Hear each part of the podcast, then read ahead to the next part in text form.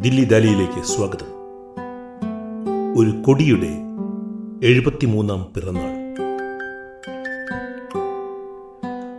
കൊടിയും കാറ്റും തമ്മിലുള്ള ബന്ധം ജീവനും പ്രാണവായുവും തമ്മിലുള്ളതുപോലെ ഒന്നാണ്. കാറ്റില്ലെങ്കിൽ പറയാനുള്ളത് മുഴുവൻ പറയാതെ അടയാളവാക്യങ്ങൾ മുഴുമിപ്പിക്കാതെ കൊടിമരത്തോട് ചേർന്ന് കൊടി സമാധിയാകും.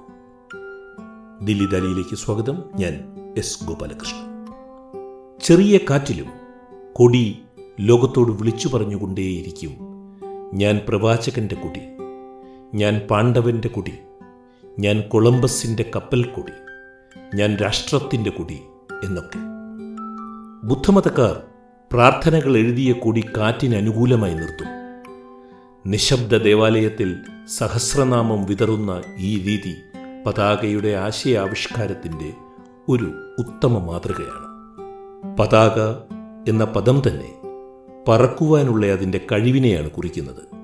സമാനമായ ഇംഗ്ലീഷ് വാക്ക് ഫ്ലാഗിന്റെയും മൂലം പറക്കുവാനുള്ള ഫ്ലൈ പറക്കുവാനുള്ള ശേഷിയെ കുറിക്കുന്ന സ്കാൻഡിനേവിയൻ വേരിൽ നിന്നാണത്രേ. ഓരോ പതാകയും ഏതെങ്കിലും സമൂഹം ഒരു പ്രതീകമായി ഉപയോഗിക്കുന്നു. എന്നാൽ അത് അവിടെയും തീരുന്നില്ല. യഥാർത്ഥത്തിൽ പതാക പ്രസ്തുത സമൂഹത്തിന്റെ മറ്റൊരു രൂപം തന്നെയാണ്. അമേരിക്കൻ പതാക കാണുമ്പോൾ അമേരിക്കൻ പൗരന്മാർ ഒരു കൂറിന്റെ പ്രതിജ്ഞ പുതുക്കുകയാണ്. അതേസമയം ആ കൊടി കാണുമ്പോൾ ലോകത്തിന്റെ മറ്റു ഭാഗങ്ങളിലുള്ള അനമേരിക്കൻ ജനതകളിൽ ചിലർക്കെങ്കിലും വിപരീതാർത്ഥത്തിൽ രക്തസമ്മർദ്ദം വർദ്ധിക്കുന്നു. എന്തിന്? അമേരിക്കയിലെ തദ്ദേശീയർക്ക് തന്നെ രക്തസമ്മർദ്ദം വർദ്ധിക്കുന്നു. എല്ലാ അർത്ഥത്തിലും കൊടി ഏതെങ്കിലും ഒരു സമൂഹത്തെ പ്രതിനിധാനം ചെയ്യുന്നതുകൊണ്ടാണ് ഇങ്ങനെ സംഭവിക്കുന്നത്. ഇതിഹാസങ്ങളിൽ ശത്രുരാജാവിന്റെ തല കൊയ്യുന്നതിലും പ്രധാനം രഥത്തിലെ കൊടിമരവും പതാകയും തകർക്കുന്നതാണ്. കുരുക്ഷേത്രത്തിൽ പാണ്ഡവന്റെ ധ്വജസ്തംഭത്തിന് മുകളിൽ ഹനുമാൻ നിലയുറപ്പിച്ചിരുന്നു.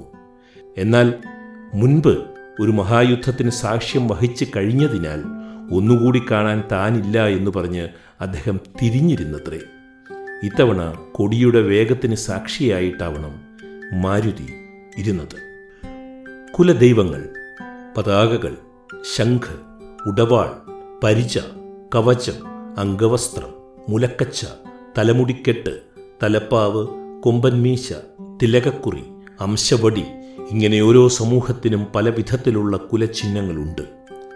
അരിവാളും ചുറ്റികയും തമ്മിലുള്ള ചെരിവയും ഒരു കുലചിഹ്നം തന്നെയാണ്. ഇതെല്ലാം ഐക്യദാർഢ്യത്തിന്റെ ഓരോ മാതൃകകളാണെന്ന് സാമൂഹ്യശാസ്ത്രം വിലയിരുത്തുന്നു. ഒരു പതാക ഉയർത്തുമ്പോൾ നാം ഒരു സമൂഹത്തെ ആദരിക്കുകയും ഒരു പതാക കത്തിക്കുമ്പോൾ നാം ഒരു സമൂഹത്തെ അനാദരിക്കുകയും ചെയ്യുന്നു.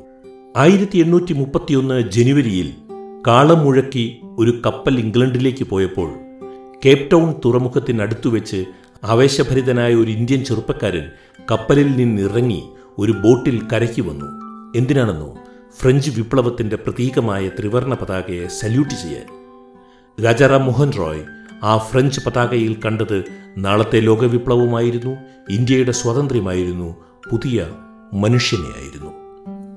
ഫ്രഞ്ച് വിപ്ലവത്തിന്റെ ത്രിവർണ പതാകയിൽ നിന്നും സ്വതന്ത്ര ഇന്ത്യയുടെ ത്രിവർണ പതാകയിലേക്ക് ഒന്ന് രണ്ട് നൂറ്റാണ്ടിന്റെ തന്നെ ദൂരമുണ്ടായിരുന്നു. എന്നാൽ നമ്മുടെ സ്വാതന്ത്ര്യത്തിന്റെ വേരുകൾ സ്വാതന്ത്ര്യം സമത്വം സാഹോദര്യം എന്ന ഫ്രഞ്ച് കനവിൽ നിന്നും എന്നും ഊർജം ഉൾക്കൊണ്ടുകൊണ്ടിരുന്നു. ഇന്ത്യൻ ദേശീയ പതാകയെക്കുറിച്ച് ചിന്തിക്കുമ്പോൾ മാഡം ബിക്കാജി കാമ എന്ന പാഴ്സി വനിതയെ നമുക്ക് മറക്കുവാൻ കഴിയില്ല. ബ്രിട്ടീഷ് അധിനിവേശത്തിനെതിരായി വിദേശ മണ്ണിൽ ആദ്യമായി ഒരു ഇന്ത്യൻ പതാക ഉയർത്തിയ സ്ത്രീയായിരുന്നു മാഡം കാമ.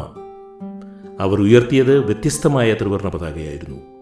മുകളിൽ പച്ച നിറവും സുവർണ കാവി തൊട്ടു താഴെയും ചുവപ്പ് ഏറ്റവും താഴെയുമായിരുന്നു ആ പതാകയിൽ.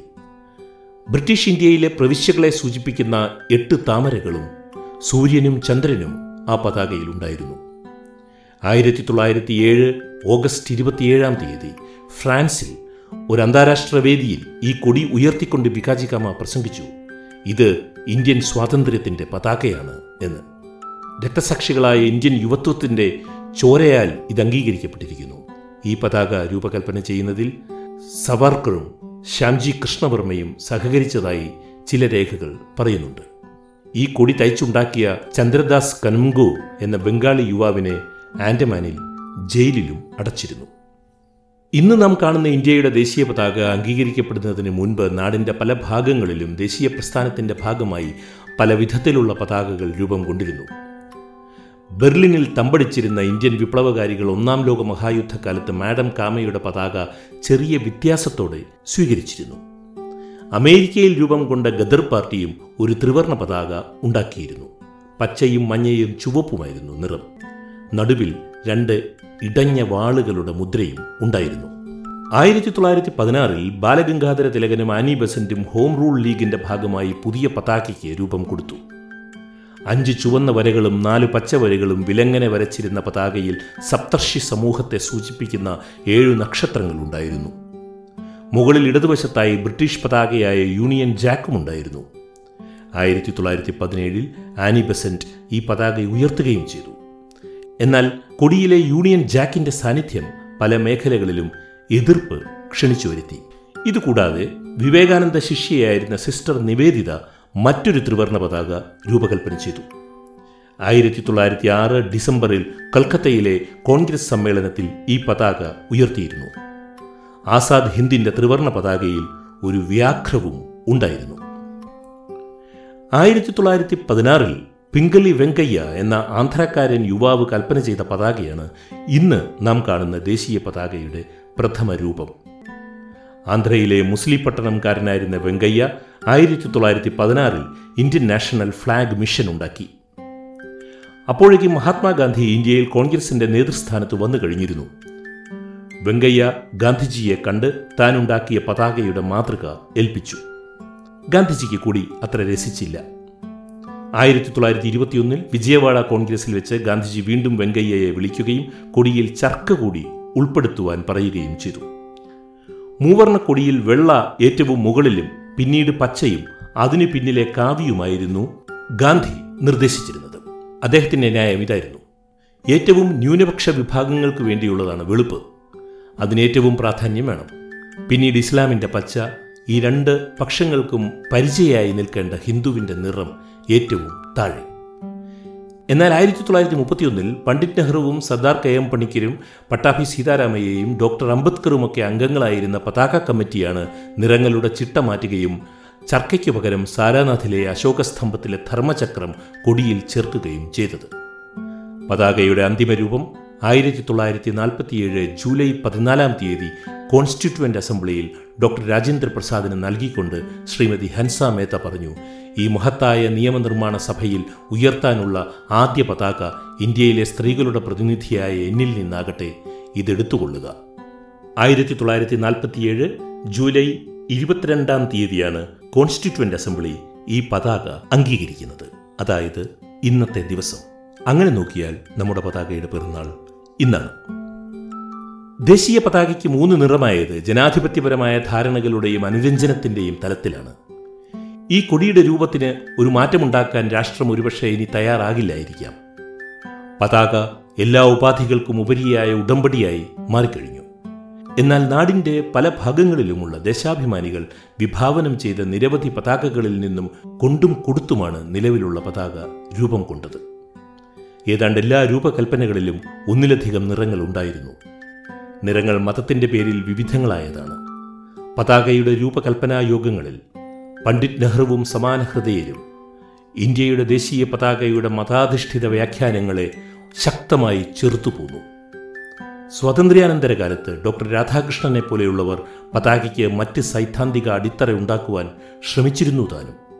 എങ്കിലും മതേതര ഇന്ത്യയുടെ ദേശീയ പതാകയിൽ നിന്നും മതചിന്ത ഒഴിവാക്കാൻ കഴിഞ്ഞതുമില്ല. ഈ പോഡ്കാസ്റ്റ് അവസാനിക്കുന്നതിന് മുൻപ് ഈ പതാകയെ ഇതിഹാസമാക്കിയ അത്ഭുത ഗംഭീരമായ ഒരു രംഗത്തെ ഓർമ്മിപ്പിക്കട്ടെ.